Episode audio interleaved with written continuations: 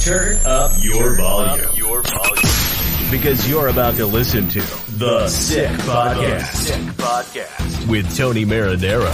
55 seconds left in the penalty, a minute and 27 seconds left in regulation time. Boston 4, Montreal 3. Lafleur coming out rather gingerly on the right side. He gives it into Lemaire, back to Lafleur. The sickest Montreal Canadiens podcast. You're in the ball! Sports entertainment like no other. Rejoint, on lui fait perdre la rondelle, une passe devant. Et c'est Canadien qui le dégagement et ce sera la victoire des Canadiens. Coupe Stanley pour les Canadiens, le 23e de l'histoire. You found the dogs! John, you found the dogs! He found the dogs! And all together, they worked a young team to the top. And now, a 24th Stanley Cup banner will hang from the rafters of the famous Forum in Montreal. The Canadians win the Stanley Cup. Brought to you by Energy Transportation Group. Driven to be different. La Vida TB. Embrace your true nature. And La Cage. If the last time you went to La Cage was when the Habs won the cup, it's time you went back to La Cage. It's gonna be sick.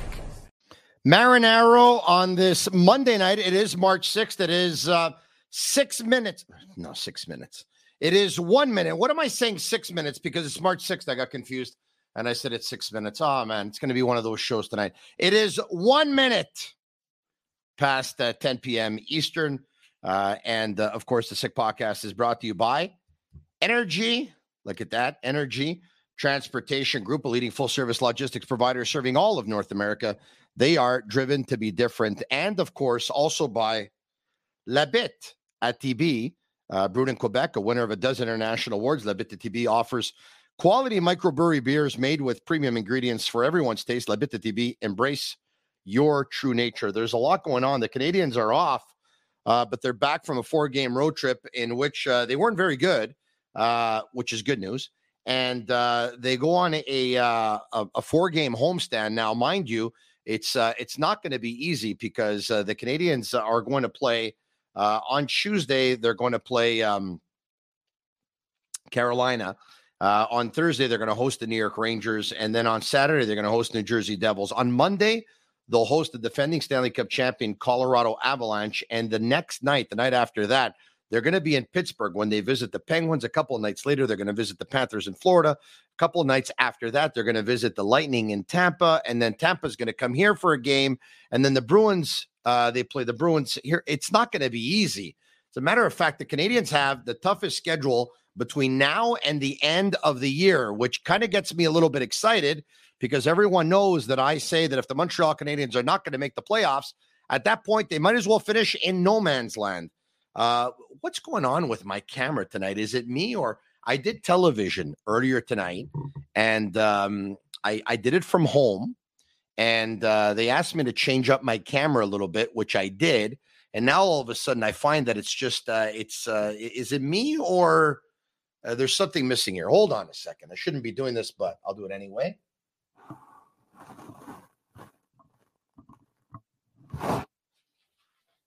All right. Is that better? I think that's better. Why is it? I just uh, there's something wrong here.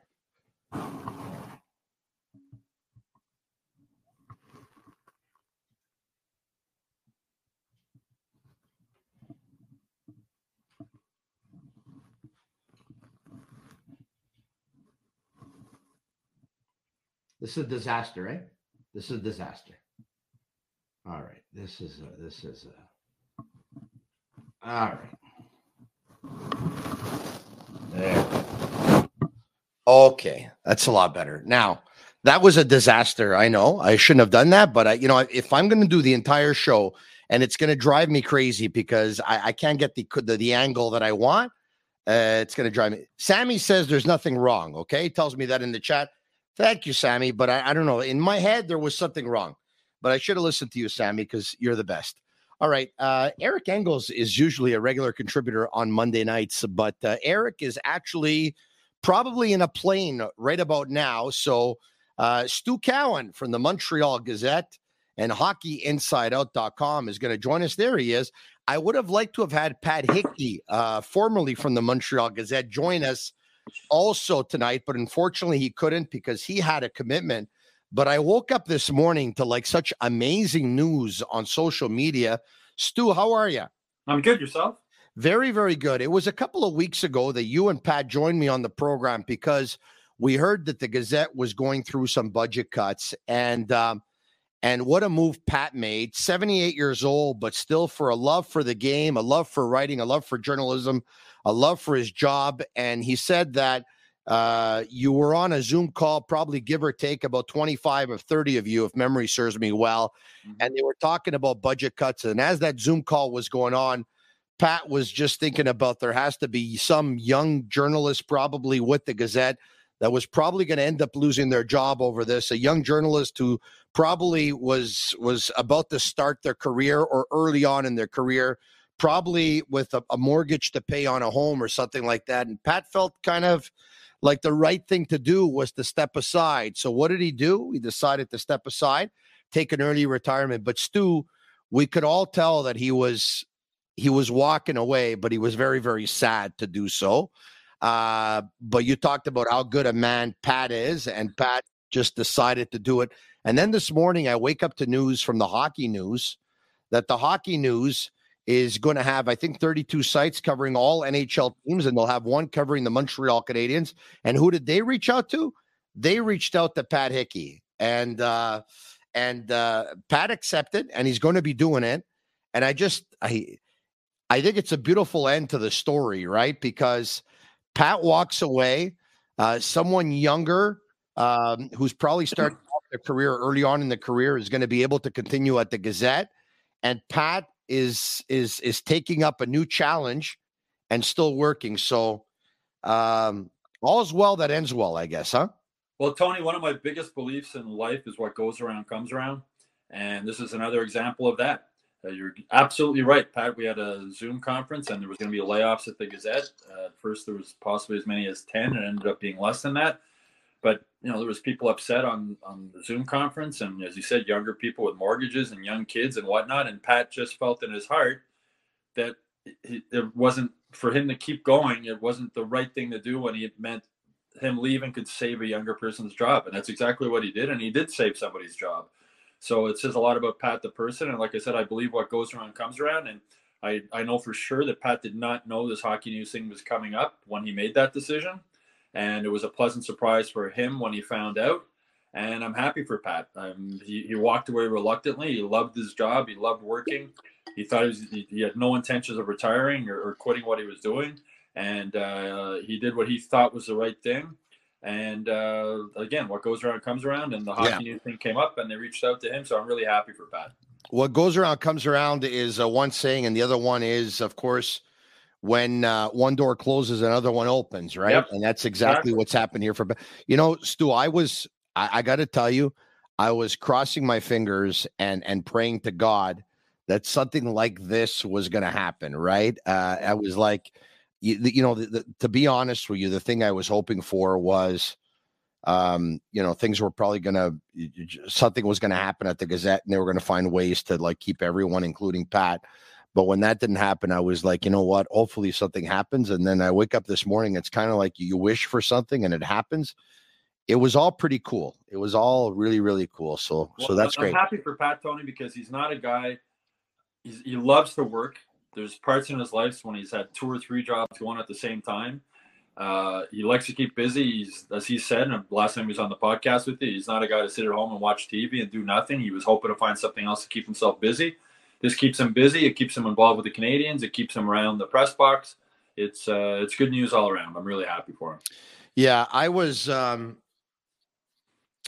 I was um, like I said, I was. I, I, I was it was a beautiful story. Like as sad as it was, it was it was kind of beautiful seeing everyone come together for Pat and and and applaud Pat, uh, rightfully so. And uh, anyway, it's uh, it's it's a cool ending to the story. Um, what is the hockey news going to be doing exactly? I mean, I well, read that they're opening up 32 sites for 32 teams, but uh, what is it exactly? You know? Yeah, well, I mean, I just saw the press release as, as you did. Um, it looks like going to have one person sort of blogging for each team. I think they announced four today, if I'm not mistaken.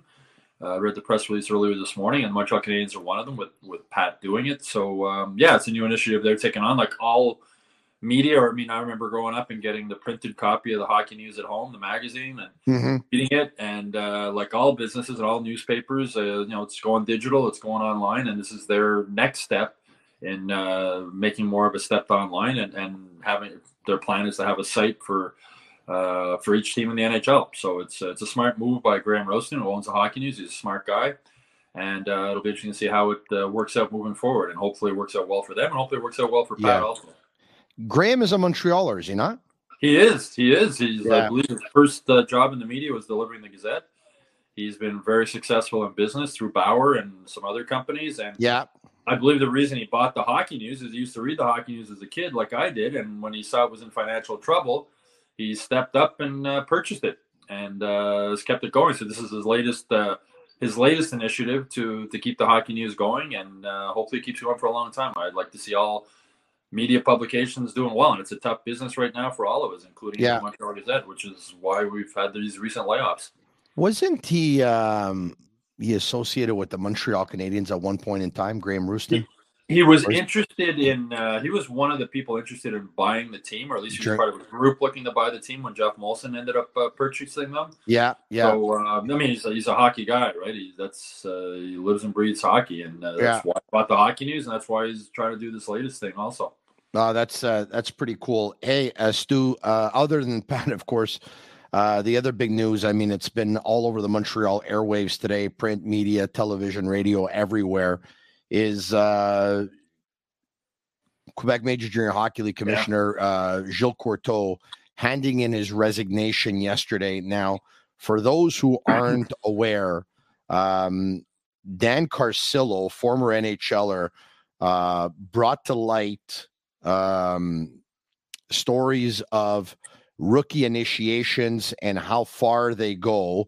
This was some time ago. Was picked up by Rick Westhead, who did an inquiry into that. Rick is absolutely fantastic at what Mhm. he does, by the way, and uh, he did an inquiry into that.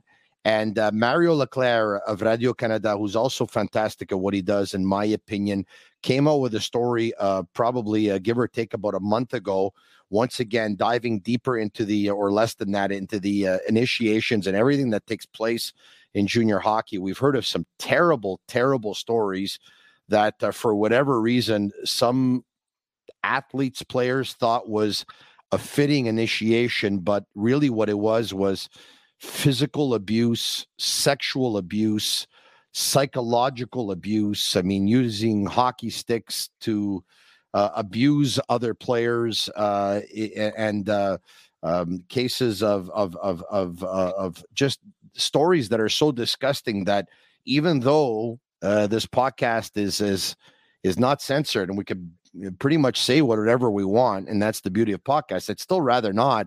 It's so troubling and so disgusting. Uh, but commissioner Courteau had gone in front of parliament and uh, denied any knowledge of initiations whatsoever. And then when he was asked about it again, uh, kind of backtracked and said that you know he uh, he hadn't read all the stories and he wasn't really aware. And at that point, you know, he was called out from the media and who said this is inexcusable, this is wrong, and you know what, something has to happen here. And before they could get rid of him, he was supposed to retire at the end of the year anyway, after 35 plus years with Quebec Major Junior Hockey League, he decide he decides to hand in his resignation. And we're hearing that Mario Cecchini, Mhm. former president of the Montreal Alouettes, acting interim president, is uh, has been voted on by the uh, the league owners to be the next commissioner of the Quebec Major Hockey League. So we'll get to that in a second. But first, your thoughts on Commissioner Courteau resigning. Well, we were talking about the hockey news earlier, Tony. I used to freelance for the hockey news covering the Quebec Junior League back in the late 80s. And Gilles Courteau was a commissioner back then. He's been around a long, long time. As you mentioned with these initiation things, they are sickening. These are young kids who do dumb, stupid things. But there's adults in the room. There's adult coaches and GMs and commissioners. And to say that they had no clue any of this was going on over a 40 year span or whatever it was that he was commissioner of the league is hard to believe. And if he didn't know, then you have to think, well, maybe he wasn't doing his job as well as he should have been doing it. Uh, it seems to have been somewhat rampant from some of the stories we've been hearing. uh, that junior hockey culture. And and as I say, these kids are, you know, you have a son, you, you just send your kid at 16 years old or 17 years old away to go play in Rimouski or Chicoutimi or somewhere like that, and you're hoping that the parents who are in charge, the coaches, the GMs, the billets, etc., are doing what's best for your kids and taking care of them. And it seems like that wasn't always the case in a lot of these initiation things. And for coaches and GMs and commissioners say they had no idea that stuff like that was going on, I find that hard to believe. Um, but on the bright side, hopefully now that it's coming to light, Gilles Courteau resigning, the head of Hockey Canada resigned Yeah. just before all these things came out about the World Junior Championships and whatnot. So now maybe the next time an initiation tries to get started in junior hockey, some of the adults in the room will speak up, uh, like they should have in the past, and for whatever reasons they didn't. Just it, it, it's like it was a sickening part of hockey culture, especially junior hockey culture. we're we're not going to feel sorry for him, so we're going to get to that in just a minute. But it it really is so unfortunate, eh? When you've spent 35 plus years as a commissioner, and the commissioner did do some good things. He brought the league to higher heights. There's more. Uh, you know, the franchises went from three hundred thousand dollars a franchise to like three, four, five million dollars a franchise. I mean, the the, the, the league grew so much but Yeah. what a pity it is like what a pity when a 35 year career ends like that Well, I mean, they a- outside of Quebec, and it goes back to what I was saying earlier, Tony. What goes around comes around, and it's coming around here now. And as you said, he was supposed to retire, so you have to think that for him to step down now, maybe he realized that maybe there's some evidence that he did know that was going to come to light, and I guess that he felt at this point it was just best for him to just sort of step aside and and move on. And for Mario Cecchini, I don't know Mario. I think you do. Tony. I've, I've Yeah. met him once at the Sports Celebrity Breakfast. Uh, said hello briefly, uh, but from what he did with the Alouettes and everything I've heard about him, he's a really smart guy. He seems to be a well-respected guy, and this seems like a good decision for the Quebec Junior League. It seems like uh, unfortunate thing for the Alouettes. I mean, he had already basically been fired and then brought back to, to sort of put the, the, the team back on track, and now looks like he's gone again. So uh, you know, it looks like I mean new ownership with the Alouettes uh, potentially. Uh, be interesting to see who they hire as their next president, but it's not an easy job, and uh, it seems like good news for the Quebec Junior League and bad news for the Alouettes.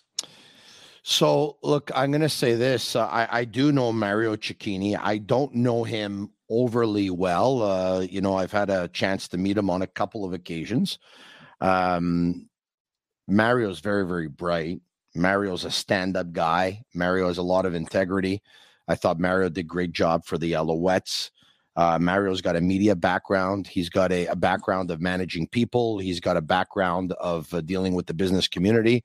Um, he's got a background of uh, you know meeting with CEOs, owners, VPs of of big companies and organizations.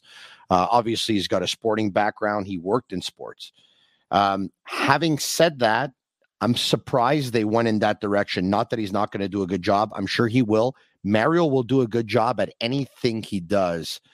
I'm surprised that this time around they didn't go with a player, a former player uh, who came out of the queue.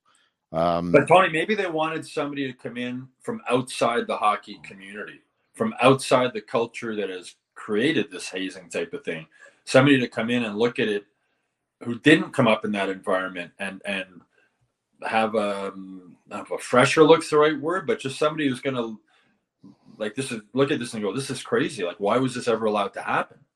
As opposed to somebody maybe coming in who did play in the league and maybe was hazed or took part in hazing. So I think it, it- I can understand why the league would want to go in this direction. I don't know if Mario has any hockey background. Maybe he does, and I'm mistaken. As I said, I, I don't know him well.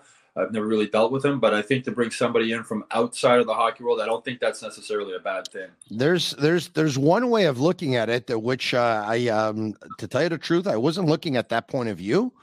Um, but it makes sense to me, Stu. It, it really makes sense to me. The reason why I had said a former NHLer, uh, Marc Denis' name has been in the mix, of course, Jocelyn Thibault. A lot of respect for these two individuals who seem like they are not They are not dinosaurs of yesterday. It seems like they're they're they're they're both men who have evolved tremendously with the times. And that's why I thought that even though being former players that they probably would have seen that culture before, they've evolved so much, and I thought that they would have made necessary changes. But well, well I do know Marc a bit, and he's a re- I don't know Jocelyn Thibault, but I know Marc, and he's a really smart, bright, intelligent guy. Um, I don't know if he'd want that position. Maybe he's happy what he's doing uh, with RDS with the Canadians.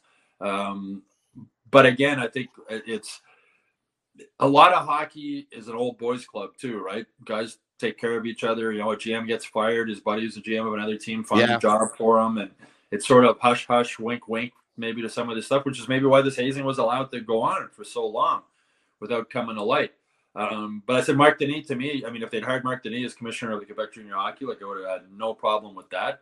Uh, but again, I just it, I understand why they might have wanted to look outside the hockey world to bring somebody in.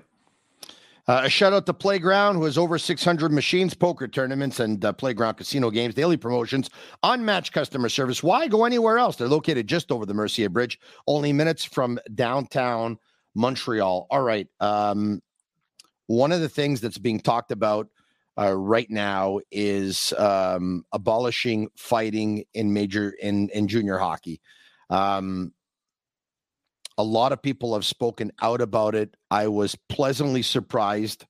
Uh, pleasantly surprised. I was a little bit surprised uh, that Patrick Roy spoke out uh, to abolish fighting in hockey because Patrick is, you know, hockey is one of those uh, one of those things that's been in the game forever, right? And you'll find that you'll talk to a lot of hockey players and a lot of former hockey players who will tell you, well, it's always been part of the game, right? Patrick, speaking of evolving, clearly Patrick has evolved. Now, as great a player as Patrick was, uh, he was involved in a couple of fights back in his heyday, especially in the rivalries between the rivalry between the Colorado Avalanche and the Detroit Red Wings. When I think he fought Osgood once, he fought Vernon once, and uh, his son was involved in a couple of really nasty fights in junior hockey. Patrick Roy came out and said, Enough is enough. This has to stop. It has to end. Stu, I've said this before. I'm going to say it again. As a teenager, I loved hockey fights. Like, mm-hmm. I'm not going to lie to anybody, right? I, I used to wear my Chris Nilan jersey, uh, have my uh, VHS remote in my hand. And the second that Chris Nilan would jump on the ice or John Kordic would, would get on the ice or Mario Roberge or Todd Ewen or Lyle Odelein or Shayne Corson or anyone who really, uh, Mario Roberge who could drop the gloves with the Canadians, I would hit the record button. If they wouldn't get into a fight on that shift, I'd stop, I'd rewind, I'd go back to the beginning of the tape, and their next shift, I would hit it again. And next thing you know, within a year or two, I put together a, a six hour VHS tape uh, of, of hockey fights. And uh, I used to watch them over and over and over again. That was then, Stu. Yeah. Then Steve Montador, um, who fought a lot.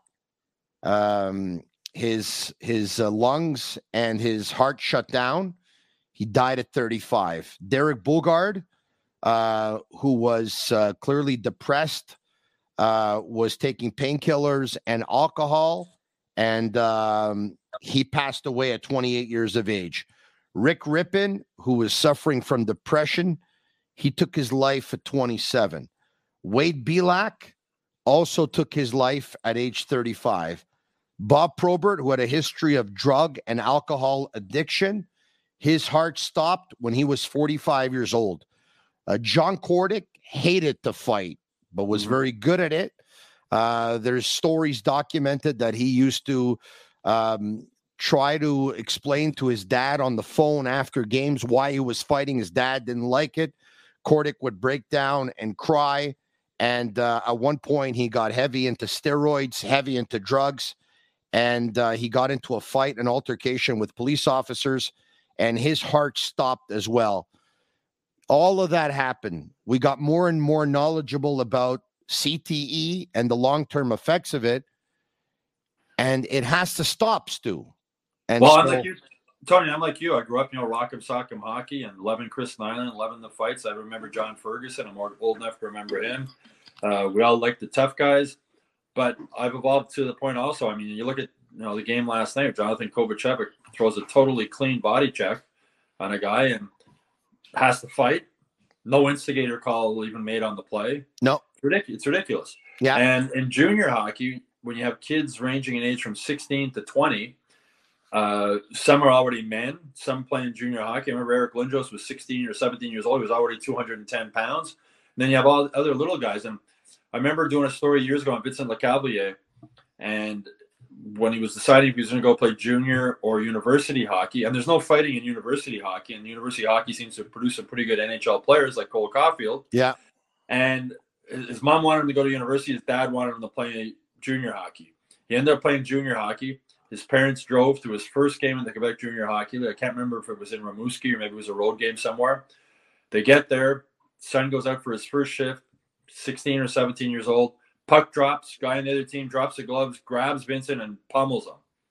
First game in the Quebec Junior Hockey League. This is a future number one overall pick. And I remember asking his parents, How was the car ride home? And his father said, Very quiet his mother thinking, why did we put our son into this? And I think, wow, I think in junior hockey, a lot of parents, as I mentioned earlier, you're sending your 16, 17 year old kid to go live away from home, live with billets, and to go into an arena. And it's not as bad as it used to be. I remember back, as I said, when I used to cover the Quebec Junior League uh, for the Hawkins, I remember when Matthew Barnaby was playing back then. Yeah. Uh, there was a lot of good scrappers. College Francais team had uh, Donald Brashear. Yeah. Uh, Laval Titan at the time it was the House of Pain. Georges Laraque. Uh, George, they had they had fighters there, and there was some real brawls. Uh, there was brawls in the stands too back then. But time we've evolved. We learned more about CT. We learned more about other things, and that you know that fight with Kovacevic, class that was ridiculous. I mean, Yeah. he- he- clean body check. Kovacevic's not a fighter, but he gets jumped for a clean body check. And I was watching the game on TSN, and um, I can't remember who the color guy was last night. It was um, anyways, and he said, you know, just get rid of uh, get rid of body checking, man. If that's what's going to happen, every time you throw a body check, your guy has to fight somebody. Yeah, and that- and that- body and- checking out of the game. and that can't happen either because it is a contact sport. Like, Exactly. look, let's let's be honest Well, here, well, right? in the Like, NFL, in the NFL, guys, a linebacker, a running back go up the middle, a linebacker will knock him on his butt and then pick him up afterwards. Yeah, A lot of the times, you know, it's it's there's no fight. It was a hard hit. It's part of the game, and um, no, it was it, it just makes uh, it makes sense. It was Craig Button actually. I think last name was a color guy. yeah, yeah, yeah. So you know, someone says via via Twitter that right now Ryan Reaves is the last pure enforcer left in the National Hockey League. Not quite accurate. There's MacDermid in Colorado. There's uh, Deslauriers. Nicola. Deslauriers, obviously in Philadelphia. There's there's a few. There's obviously a lot less than there used to be when there used to be sometimes one per team. Before that, there used to be two per team, and sometimes there used to be the entire fourth line would be guys that could take care of themselves, right? Broad But Street Bullies, the Broad Street Bully. days. of course, I mean, of course, Look at Arber Xhekaj, the great rookie season he was having. yeah, and now it's over because of he didn't thankfully didn't get punched in the nose or punched in the head and knocked out, but he threw his Yeah. shoulder out in a fight. And it's you know, I grew up loving fighting. If they took fighting out of the NHL, I'd be I'd, I'd, I'd be happy. Like Yeah. to me, it's to me it's you know the, the, the. I mean, tempers get get hot and stuff happens, and two guys might sort of still fight, but you know it's a penalty or, or game suspension the next game or something if they want to do it that way. But No, see the the stage fights do nothing for me, and even more than that now is it's anybody who throws a clean body check now you got to fight a guy afterwards. So as Craig Button said, if, if that's the rules, and no instigator penalty either last night. But but Jonathan Stu, Kovacevic didn't want to fight. Stu, I, I hate the argument that it's always been that way, right? You you you, you get into uh, discussions uh, with people about any subject, right? And they'll tell you, well, yeah, well, it's always been that way. Well, that doesn't make it right, right? No, Because used to not wear you know, seatbelts, like uh, you know, like like you know the. The, the the kind of punishments we used to probably get or the way we were treated by you know our parents when we were kids like it's just it's not like that anymore in 2023 like there's you know there's there's there's process there's steps that you go through and there's an evolution right it's always been that way so now let, let's talk about this for a second Well, the, right other, the other thing that's ridiculous about NHL fighting too, or junior fighting, you're fighting a guy who's got a helmet, he's got a visor down to here. now eighty percent of your punches are either landing on a helmet or landing on a visor. Um, you know, Kovacev. You, you look at uh, the, the fight. Arber Xhekaj's hands are oh, the skin's gone on his knuckles and that. You know, Yeah. more than half the punches you throw are hitting a helmet or hitting Yeah. a visor. And Yeah, you're, more some- likely, you're more likely to break your hand in a fight Yeah. than basically anything else. You're right, Stu. Sometimes the guy who actually you think wins the fight is the guy who lost it because his hands are more beat up than the other guy's face. Yeah, exactly, exactly. It, it, it's it's to me, it's uh, you know, it was a thing as you mentioned, Tony. We grew up the hockey fights, the video fights, but Yeah. you know, I could I could do without fighting hockey right now. Look, there's a lot of people watching right now on YouTube Live. And if you're liking this podcast, if you can message sick, S I C K. Actually, if you think uh, fighting in hockey is sick in a bad way uh, because it's not good and you want to get rid of it, message S I C K right now. If you like our podcast, hit the like button, share it with your friends, tell them about it. Of course, we're on YouTube Live, Facebook Live, and Twitter Live. Subscribe to our YouTube channel if you haven't already. Stu, a lot of people watching right now, a lot of people are like you and I used to be back in the 80s, the 90s, where we loved hockey fights, and they still do. Here's the reality for those people. All right. You want to hear the real things? The most popular sport in North America, especially, especially in the United States, is football and the NFL. Mhm. That's the number one sport in North America. Okay. Basketball is an extremely popular sport in the United States. Baseball is an extremely popular sport in the United States. Uh, the two of them that are really probably more important right now or, or you know bigger right now than the rest are football and basketball i would say has really been coming on with the young generation all right i mean in football football is a contact sport do they rip off their helmets and start throwing punches at each other No, so No. they, they're more likely to pick the guy up after you knock him on his butt with a hard hit. But it's it's the number one sport right? So what, Mhm. why, why does hockey why does hockey need fighting? Can somebody explain because- and, and and stu this whole a hockey fight can change the momentum of a game. It's funny okay and i'm going to tell you why and i'll give you an opportunity to respond to this. When a team is trailing and there's a hockey fight that goes their way that a player wins the fight the team comes back and wins everyone will say it changed the momentum of the game. When the team doesn't come back nobody says nothing come on it's really so stupid I mean, one of the I think the main reason the NHL keeps it in is because they think it's they, it's a way to market it to people who aren't necessarily hockey fans. You know, in places in the states, uh, you go to a hockey game. Uh, you know, sort of what was it, the old joke? I went to the fights and a hockey game broke out. Um, I think that's the only thing that sort of makes sense for the NHL keeping it in there is that they think they need that to sell the game, and I really don't think they do. I mean, if you want to watch two guys beat the crap out of each other, Yeah. watch UFC. You know, it's- you can- And it, Stu, it really, it- you know, I have a lot of respect for everyone who's involved in the game, especially who, you know, like who do what we do. Uh, media, whether it's print journalism, it's sports talk radio, it's it's it's sports television, it's play by play, it's color.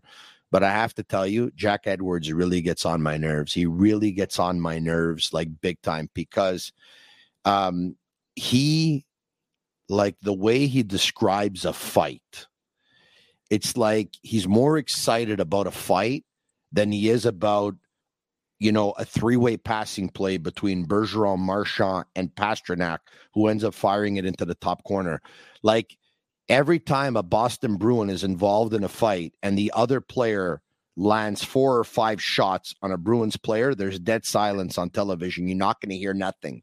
The second the Bruin lands one punch, he makes it sound like it's the biggest, hardest punch ever known to me. He goes crazy, and the fans get into it. It's it's so like 1970s. It's it's disgusting, man. I it's it's I I hate it. I really he's, hate it. he's one of the ultimate homers, and he's obviously old school, and he still likes fighting. And I'm sure there's some old school people out there who like him They still like it that that, that haven't evolved, I guess, or realized the. No, I'm still amazed that nobody's died in a fight yet in the NHL. Um, it's it's less likely now that they can't take off their helmets when they fight, but I still a helmet falls off, and you think it's it's bare knuckle fighting too, and it's it's maybe that's the only thing that would ever make the NHL get rid of. I don't even know if that would. Um, I don't think the NHL has any interest in taking fighting out of the game. Um, I think they think it's part of something they need to sell the game. And uh, as you Yeah. say, the most popular sport in North America is football, and they beat the crap out of each other. And Yeah. you know, I think there's a pushing, shoving, or and uh, you know, university hockey. We're talking about university hockey and junior hockey. Okay, so you have a son, Tony. I have a son. They're really Yeah. good hockey players. They're 17 years old.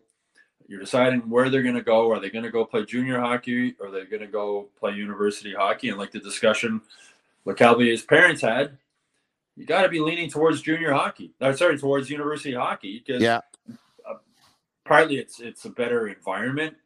Uh, there's education involved. It's hard to study and go to school when you're playing 80 games a year and riding buses in junior. But Yeah. you're also not worried that your 17 year old son's going to get the crap beaten out of him by some yeah, tough guy on the other team. No, it's not going to happen. So that, yeah. that, No, that factors into it. And that would factor into my decision if my son was going to go play hockey, whether he was going to play junior or whether he was going to go to uh, uh, go to university. Well, it's funny because uh, what was it about a month ago? You did a story on Michael Matheson, uh, whose uh, whose parents, uh, of course, are, are here in Montreal. He grew up on the West Island in Pointe-Claire. Uh, he went to John Rennie, was in the Sport-Études program. I talked about the fact that I had a chance to interview him probably when he was about uh, 15 years old or whatever it was. But when he was 17 years old or 16 years old, he actually left to play in the USHL with Dubuque. And then after that, he went to Boston College for three years, right? As a 17 Yeah. and uh, 18 and 19 year old, he went to Boston College. Uh, Stu, he played 36 games one season, 38 games another season, 38 games another season. Uh, he was able to, to obviously get his education. A very, very smart young man. He was able to, uh, very educated. Uh, Well, well you know, 38 games, not a lot. You're able to get in your homework and yeah. Tony, I, I I- I had this discussion with his dad a couple Yeah. of years ago, but before he was with the Canadiens, he was still with I think he was still with Florida at the time. And uh, a good buddy of mine is uh, is good friends with Matheson's dad, and I've got to know Matheson's dad that way. And I was asking him, you know, how tough it was a decision to go to junior or go to university. And Mike would have been a top number one or number two pick in the Quebec Junior League. Yeah. was being heavily recruited by the colleges. So his dad, they left it up to him to make the decision but they wanted him to weigh all his options. So they visited some schools, they visited some Quebec junior teams, and I can't remember. It was one of the teams I think in the East that had the number one or number two pick that year, and they went to visit him. And Mike was really impressed with the facilities and impressed with the coach and impressed with everything else. And they got home, and his dad pulled out that team's schedule for the next season with all the games, and he said, "Okay, look at that and tell me when you're going to go to the gym." yeah, Look at that schedule. Tell me when you're going to study. Look at that schedule and tell me when you do all the other stuff that, you know. And then Mike went, he said, like the light bulb went off and he went, Yeah, I'm to have no time to go to the gym and train. Yeah. I'm to have no time to study. Um, and that's so, yeah, he played 38 games or whatever, but he was in the gym every day. yeah, He was eating well. He was Yeah. sleeping well. He wasn't getting in a bus at, uh, you know, 11 o'clock at night and riding, you know, with a St. Hubert barbecue chicken or something in front of you and, and riding to the next thing. So the university, excuse me, you, the college route, they play their games usually on the weekend, Friday, Sunday. You practice every day during the week. Excuse me. You practice every day during the week. You go to the gym every day. And I think, you know, going back to Louis LeBlanc, yeah, I remember when Louis LeBlanc went to Harvard. yeah, And that summer they had that sports celebrity breakfast that you and I go to. Uh, yeah, yeah, And yeah, Louis was there, and I saw him, and I couldn't believe how skinny he was. Like he had no muscles on him whatsoever. Great hockey player at the time. yeah, And then when he left Harvard yeah, and he went to play junior, here's a kid who could should, who could have and should have been in the gym five six days a week great instead point. of playing 80 games and riding buses. So, you know, playing 80 games isn't the be all and end all. I mean, if you're a Sidney Crosby or uh, whatever, and you're going to be the number one overall pick, maybe that'll help you, Connor Bedard. But if you're not, if you're a kid, you know, it's Alex Killorn, another West Island boy who went to went to Harvard. I remember his mom telling me when he went to Harvard his first year, he was 6'1", like 165 pounds or something. And he came back after his second year at Harvard, and they had a dug-in pool in the backyard. And he came back home and he went in his room. He got changed. He came out with just a bathing suit on. And his mother looked at him and went, "Oh my God, is that my son?" He had filled out. He had, was ripped. He had been, you know, been in the gym four or five days a week, played 38 hockey games, but was in the gym probably 150 times or more. Uh, so that's that. You know, you got to factor that all that stuff in. It's not all about just playing games, especially at that age. Yeah. You're young and your body's maturing. It's developing mentally, developing physically, sleeping well, eating well, training well. You know, all these university teams they have strength coaches. A lot of them work out with the football players. They have the same Yeah. gym. They have whatever. It's it's an environment to develop mentally, to develop physically. Yeah. And um, as I said, you know, if my son had played was a hockey player, was going to go had a choice of doing either one of those routes, I would no doubt that I'd be sending him to university. Route. Yeah, I, I personally, I think it's with all due respect to the Q, I think it's a no brainer. Uh, but uh, I mean, to each his own, right? Because there Mhm. are there are instances where the Q could be better for a player, but I think for the masses, I I think going uh, the U.S. college route that we talked about is better. But uh, just our opinion, of course. Before Well, we Connor, get, Bedard, Connor Bedard will probably develop better playing 80 games or whatever. yes, play. yeah, yeah, you're right. Yeah, Right? yeah, yeah, His skill level and everything else. But a kid like an Alex Killorn or or yeah, the Mike Matheson. I mean, Mike Matheson would have been, you know, the number one or number two pick in the Quebec Junior League, but his father was able to convince him that he was going to develop better as a hockey player and as a person by going the university route. And, Yeah. you know, and I think they got it right, right? They got it Well, right. without, it's worked without out. a doubt. Yeah. Without a doubt. And he's got a degree. He also met his wife when he was at Boston College, and other was he was playing for the women's hockey team. Um, and you know, look at Jordan Harris. Jordan Harris, one of the nicest, smartest kids I've ever talked to. Yeah, Uh, he went back for his fourth year because he wanted to be able to experience his fourth year at university. He got ripped off a little bit in COVID, not getting the full experience, and he wanted to go back and have be a uni- university student. It's a pretty fun life. Yeah. He knew he was going to play in the NHL. He knew the money was going to come. Uh, he wasn't in a rush. And look at him. He steps into the NHL. He- He's ready to play right away, right? He's already been playing against men for the last couple of years. Um, and, and so to me, it, to me, it's a no-brainer. I mean, not every. You also got to, you know, be academically strong enough to get into the university hockey. But if you have the option to go Quebec Junior League or to play uh, the college route, to me, it's it's it's a no-brainer. Yeah, there's another thing we have to think of too. When you play 80 games compared to playing 38, right? The more games you play, the more chance of getting injured you have as well. And if you Yeah. get to the National Hockey League and you've already sustained like five concussions, you're not going to have a very long career. Uh, I, I spoke to Guillaume Well- Latendresse about this probably about a month and a half ago or two months ago, and his career was cut prematurely because of concussions. And I said to him, I said, Guillaume, how many do you have in the National Hockey League? And he looked at me and he said, Tony, I had the majority of my concussions in junior hockey before I got to the National Hockey League. And he told me stories of like he would play in the Q already concussed. Like he would, you know, and and the coaches would you- you're playing, you're playing, you're playing, eh? And and you know what? You you know, the coaches want you to play because their job is on the line sometimes. And Oh. uh, you know, if you can help them win a hockey game, I mean, they're worried about that more than your concussion. Well, Alex Killorn's mom had a great line when I interviewed her, and she said, "I always sold my son to the highest bidder. What are you going to give him? No, don't let that line use hockey. Don't let hockey use you. Yeah. Perfect example of that. What what what's my son going to get for you? Now, what's oh, he's going to get a Harvard education? Okay, that sounds pretty good.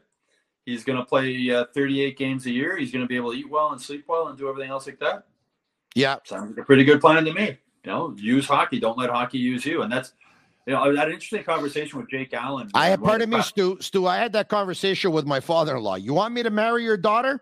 what am I going to get out of this? All right. How much are you going to bring to the table here? You you throwing some money down or what? What are we talking about here? Hundred thousand, a couple of super sads, a couple of provolones. What are we talking about here? I had an interesting conversation with Jake Allen in one of the, it was either in Bouctouche or Gander, one of those Kraft Hockeyville games this year. Just talking about, you know, the injuries. There's already guys like Matheson was injured, right? In training camp, a lot of these guys were hurt. Yeah. And um, I was asking him, you know, what do you think, like all these injuries? And he literally says, well, he says, personally, he says, I think it's because these kids start playing hockey 12 months a year when they're seven, eight years old now. They don't play any other sports. By the time they're 18, 19, 20 in the NHL, skating isn't a natural motion, right? It's not natural for your hips to use that motion in skating or Yeah. your groins and all that other stuff. And he he insists that a lot of the reason you're seeing so many of these young guys hurt all the time in the NHL is because they've just played too much hockey. They played 12 months a year from the time they're 8, 9, 10 years old. They never use, you know, they don't play soccer or baseball or tennis or other sports in the summer to use other muscle groups. Uh, it's the same muscle groups that are being used all the time. It's skating, as I said, it's not a natural motion. And he, he said he thinks that's the reason why you're seeing so many younger players having hip issues and groin issues and all these issues because they played too much hockey since they were a young age. Uh, we're going to talk about the Montreal Canadiens in just 30 seconds time, okay? But I'll just end it with this. Before you talked about, you know, the reason why, you know, hockey's fighting still in the National Hockey League, and you said that uh, they probably feel like some markets they have to sell it that way. And I'm going to just add one more thing. In my opinion, they're worried about taking hockey out of the game, uh, fighting out of the game, not only for that, because they think that some people still like it and that some people might not might well, lose there's interest. definitely people who still like it. There's no definitely doubt people who still like. And another reason why I don't think they'll take it out of the game, Stu, is that if they take it out of the game, I think they're really worried that someone's going to sue their pants off for all the damages that fighting actually did to a lot of players when they did play.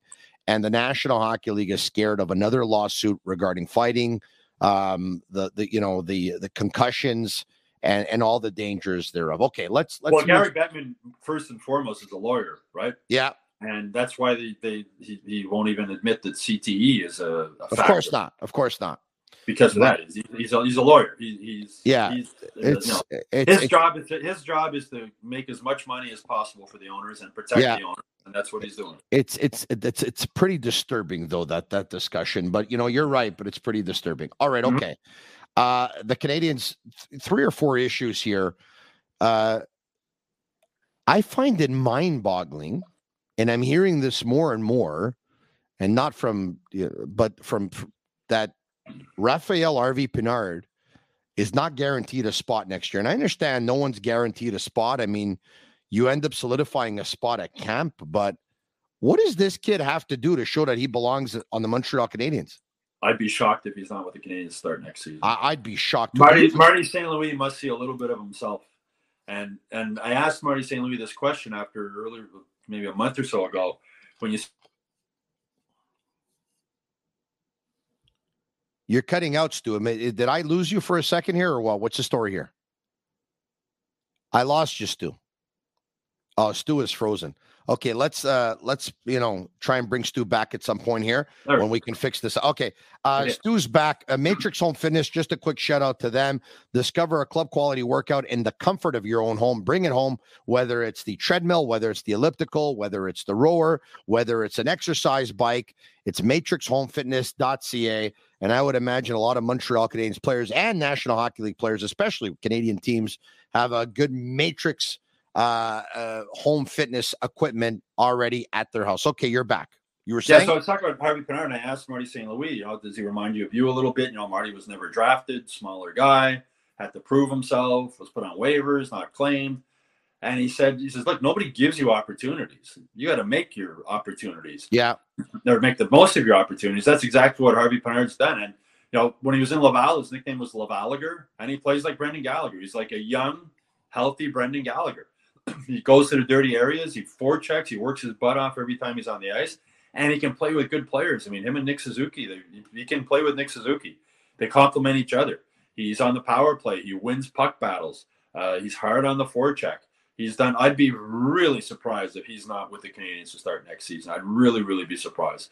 The way he's playing right now, uh, you know, he's on pace over a full season. Will be a 42 goal season.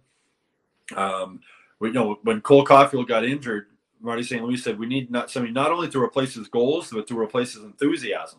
yeah. Harvey Pinard's done both of those things. The kid is living his dream playing for the Montreal Canadiens. Yeah. And he play he plays like it every single time he's on the ice. He looks like a kid who's living his dream and he's going to do everything he possibly can to keep that dream going. And I'd be really surprised if he's not part of this team to start next season. Eight goals in 19 games. That would be 16 and 38. Uh, that would be 32 and 76. I mean, his numbers Yeah, are it works out. I really, did the math. It works out to get 42 goal pace. it's, you know, which obviously he's not going to get, but who knows? You never say that, but it, just a great season for him. It's awesome. Now, Alex Belzil, I doubt will be on the Montreal Canadiens next year. Like, I don't think so. No. I think he'll be back uh, with the Laval Rocket in the American Hockey League. But I will say this What a great story. Eh? Like he's Oh. he's he's an honest player. he's an honest player and he's a great guy to talk to. You talk about being honest. You know, I was asking him about no not being drafted and being so late to get into the NHL, and he says, "Well, I'm not stupid. I knew skating. Like I wasn't a good enough skater, and I just Yeah. kept working on it and working on it and working on it. Like still now, he's still working on it. He knows what his weaknesses were, but he's so. When I watch him, Tony, he's so smart with the puck. You know, he's really smart with the puck. He makes smart dump ins. They're not even like dump ins. It's almost like a pass dump in. He's just he, he's smart in his own end. He just he thinks the game so well. Probably because he's had to compensate from not being a great skater coming up. He had to do other things better. Had to think the game better, be smarter, work a little harder. Um, and he's done all of that. And it, what a really, really, really nice story he's been this year to see a guy come Yeah. up at that age, score his first NHL goal. You look how happy all his teammates were for him.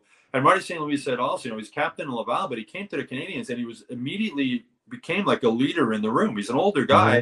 You know, you're looking at, uh, you know, you're looking at a guy like there, Cole Caufield, one of the young guys, and Nick Suzuki, a first round pick, who the road to the NHL has been a little bit easier, a lot easier.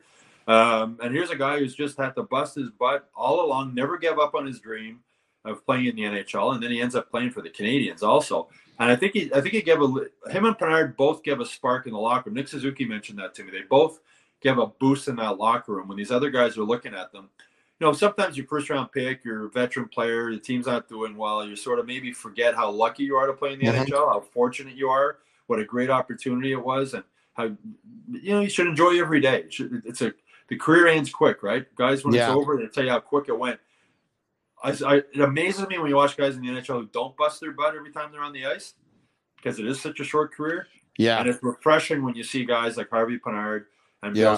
Come up and and just embrace everything about playing in the NHL and realizing that it could be taken away from them at any moment. The only reason they're here is because there were so many injuries.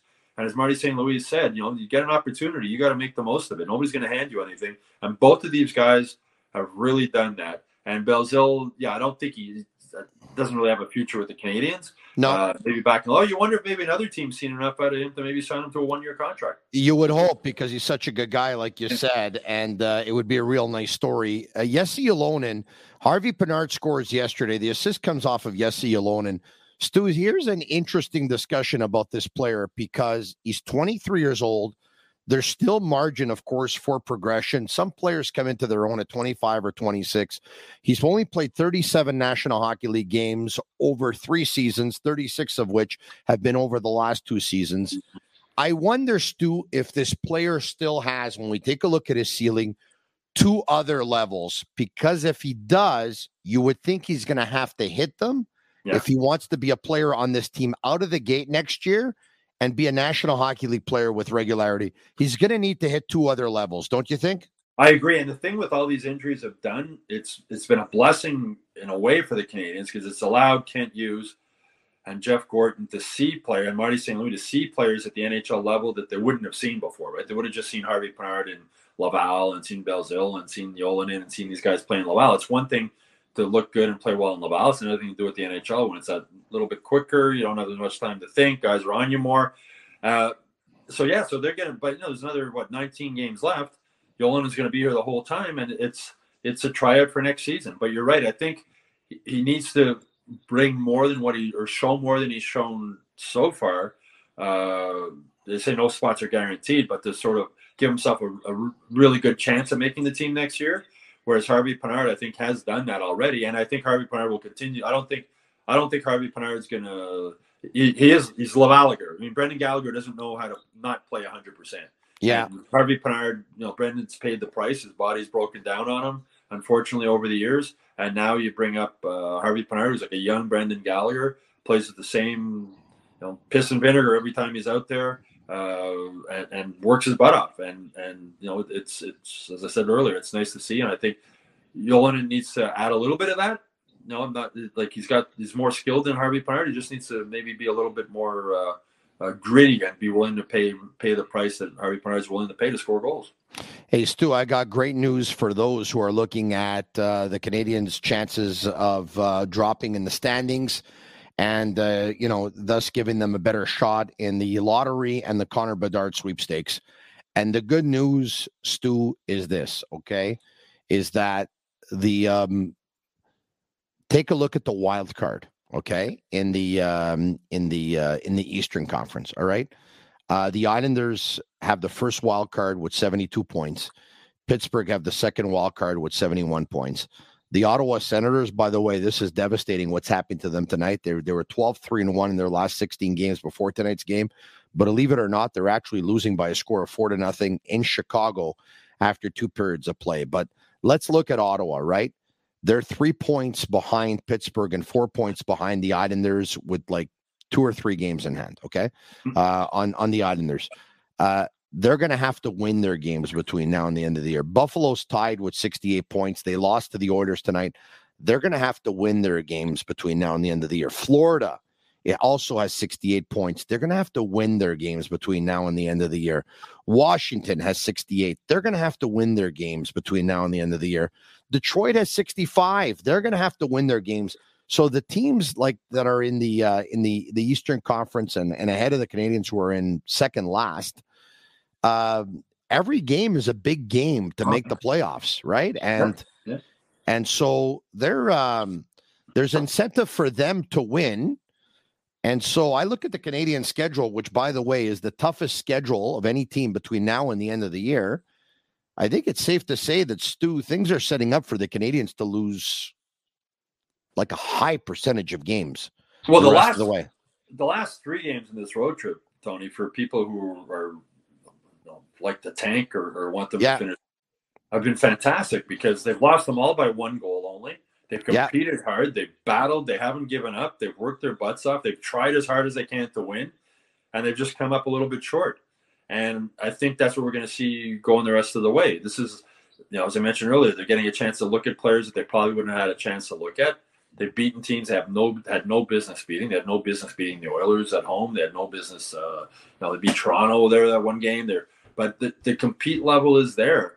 And you know, Marty St. Louis said this whole season was about developing the young guys and creating the culture and the environment or the brand, Marty Ellis says the brand of hockey that they want to play. And we're seeing that brand. And we're seeing that brand with guys who aren't as talented as the guys will be two years from now or three years from now as this rebuild goes on. But I'm not a fan of tanking. I think it just creates a losing environment in the room. Players won't tank. Professional athletes don't tank. They want to win. They want their next contract. They have bonus clauses uh, whatever it might be. Management can make it more difficult for them to win by trading away players. And now just you know the injuries, you know, the eleven guys were out of the lineup. Yeah, and a lot of key guys. That makes it a lot harder to win. So yeah, Kane's going to lose a lot more games going forward. But you hope. I don't think it'll happen. You don't want it to be like at the end of Dominique Ducharme's reign as coach, where the players you could tell they didn't care anymore. Stu, I, I, think it's I think it's safe to say Columbus has 46 points and Chicago's got 47. Yeah. Uh, right now, before this result here, we'll see what happens. Uh, Columbus got 46. Chicago's got 47. The Canadiens have 56. I think it's safe to say that no matter how bad the Canadiens are, and no matter how good Columbus or Chicago could be between now and the end of the year, which doesn't look like they're going to be good, that they're not going to leapfrog the Canadiens. Okay, so they're not going to no, finish. I mean, Chicago's last. in full tank mode. I mean, they traded yeah. away all their guys, and they're in yeah. full tank. Mode. So they're they're not going to finish last, and they're not going to finish second last. However, however, San Jose, Anaheim, Arizona, Vancouver are behind the Canadiens. Anywhere from six to one point behind the Canadiens. And the Canadiens do have a couple a game in hand on San Jose, and they're pretty much tied with the other teams. Uh, the Canadiens could lose ground on these teams. Like the Canadiens could end up behind these teams in the standing based on once again, listen to this schedule, Stu. Their next four games at home versus Carolina, versus the Rangers, versus the Devils, and versus the Avalanche. Now I know anything can happen in hockey and anything can beat any team. Yeah. Realistically, they they should lose all four. Yeah, realistically, they should lose all four, and they'll probably win one. Just the way you know you mentioned. That's right? correct. You know, yeah, they'll probably win one of the four. Um, I'd be shocked if they went two and two, but just the way things go. You mentioned, uh, you know, Ottawa's losing tonight to Chicago. Yeah, Chicago's Chicago's in full tank mode. Um, yeah, so yeah, as a at the end of the day, the Canadiens are going to be in the lottery to have a chance at getting Connor Bedard, right? Yeah. It looks like you know what's going on now with Florida. Florida might not make the playoffs. That gives that's going to give them two high picks in this year's draft. Yeah. And so many people seem to forget that are, it's all focused on Connor Bedard. How many talented players the Canadiens already have from past first round? You know, you got Cole Caufield, you got Nick Suzuki, you got Kirby Dach, you got uh, you know, you go down the list of guys that they have. You know, you know Kaiden Guhle, you got Jordan Harris, you got uh, all these young guys coming up. Uh, um, it's there's a lot of young. They have a lot of young talent in this team. Like it's not like they're in full full tank mode. They got nothing, and you're hoping you have Connor Bedard and nothing else. Like they got if they don't if they get Connor Bedard. Well, let me great. let me let me let me ask But you if this. they don't get Connor Bedard, they're going to get two more Perfect. first round picks. Filip Mesar at rookie camp this year was impressive as hell. He was much more impressive than I agree with Slafkovsky. He's a player. He's going to be able to play. They had a lot of young guys coming up that are good. So Yeah. it's- And we haven't I'd, even I'd rather be in the Canadian situation. Yeah, and we haven't a even that has nothing is going to have Connor Bedard, and then okay, well, who's he going to play with? Yeah, and we haven't even talked about Slafkovsky, right? But um, but let me ask you this though: out of the players that they, all these young players that they have, right? I think it's safe to say they don't have a generational talent. But so let me ask you this though: out of all those players, do you think any one of them is a franchise player? Well, the franchise player. I mean, look at Edmonton. Connor McDavid's the best player in the NHL. They got Leon Draisaitl also. They haven't, you know, they've won I think three playoff series since they got McDavid. I'd rather have five or six. excuse me, really talented first first round pick talent guys than have one number one guy. Oh, so look, I understand your point. Um, my point is just that if they uh, if they um, if uh, they continue to lose more games, and should they, you know, by by all the luck in the world end up having the number one pick, they're still going to have all those players that they still have. Plus, they'll be able to add a franchise player. I mean, that's well, yeah, all. and, and, they're going to have a chance. I mean, people, it's okay. So you tank, you know, I think it's what eighteen point five percent chance you have if you finish last. Yeah, and you know you have seven percent chance if you finish twenty seventh. I'm just thinking off the top of my head. So Yeah, you still, yeah. you still got a chance. You know, you still got a So, so you know, it's funny because we t- we talked about the games at home here versus Carolina versus the Rangers versus the Devils versus Colorado. We said realistically they should lose all four, but you said because the National Hockey League is what it is, and any team could beat any team, that they'll probably win one. And then after that, there's the, let's take a look at there's there's a second half of that schedule where they're at Pittsburgh, they're at Florida, they're at Tampa, they come home to play Tampa, and then they go to Boston. Those five games realistically, they should probably lose all of them too. But because the National Hockey League is what it is, they're probably going to end up winning one. So, mm-hmm. you know, they're probably going to end up winning two of their next nine games here. Watch them end up winning all nine. But well, anyway, you know what, Tony? I, I wrote a column recently. I'm trying to remember the numbers off the top of my head, but I think I'm correct here. It's 28 years that they've had the draft lottery now, yeah, and the worst team has won the draft lottery 11 times. Okay, works out Okay. I think it's 39%. And it's happened the last two years in a row. okay, The odds of it happening three years in a row are not good if you just go by statistics and numbers. So, like, if you were playing the odds and playing the statistics, you would say that the team that finishes last this year is not going to get the number one pick because it's happened the last two years in a row, just playing percentages. Stu. Unless you call my mother because she has a saying and says it all the time. Noche due senza tre. There's no two without three, my mother says. But chances are you're right. Stu, I think that was a pretty funny joke. So on this note, I think why don't we end it, right? It's the Canadiens versus the five point man, Jesperi Yeah. Kotkaniemi, who picked up five points yesterday. Huh? Five points. four assists. Hey, isn't I- that something? Isn't that something? On Saturday night, Jon Cooper uh, benches his three best players, and how do they respond? They lose seven nothing to the Carolina Hurricanes the game after that. So they clearly said to the coach, "You wanted to embarrass us, we're going to embarrass you." Wow. Okay, so on that note, Stu, thank you so much. Over an pleasure, hour of your time. You know this, Stu. I've told you I'm extremely grateful. Thanks so much. I appreciate it. My Stu. pleasure, Tony. Anytime. Have a good All night. right, there you have it. Stu Cowan of the Montreal Gazette and HockeyInsideOut.com. Tell your friends about it. Comment right now If you love this podcast, Sick, S I C K, on YouTube Live, on Facebook Live, on Twitter Live, share it with your friends. And if you listen on Google, Apple, or Spotify, leave us a five star review. That's our way of feeling the love. It's the Canadiens versus the Carolina Hurricanes. Tomorrow night, I'll be back, same time, same place. The Sick Podcast, Monday to Friday at 10 p.m. The hoodie says it all. I'm Marinaro. And that's a wrap. Hope you don't miss us too much until next time. Follow the Sick Podcast with Tony Marinaro on YouTube, Instagram, Facebook, Google Play, and Apple Podcasts. The Sick Podcast is brought to you by Energy Transportation Group, driven to be different. La Vida TB. Embrace your true nature. And La Cage. If the last time you went to La Cage was when the Habs won the cup, it's time you went back to La Cage. The menu will surprise you.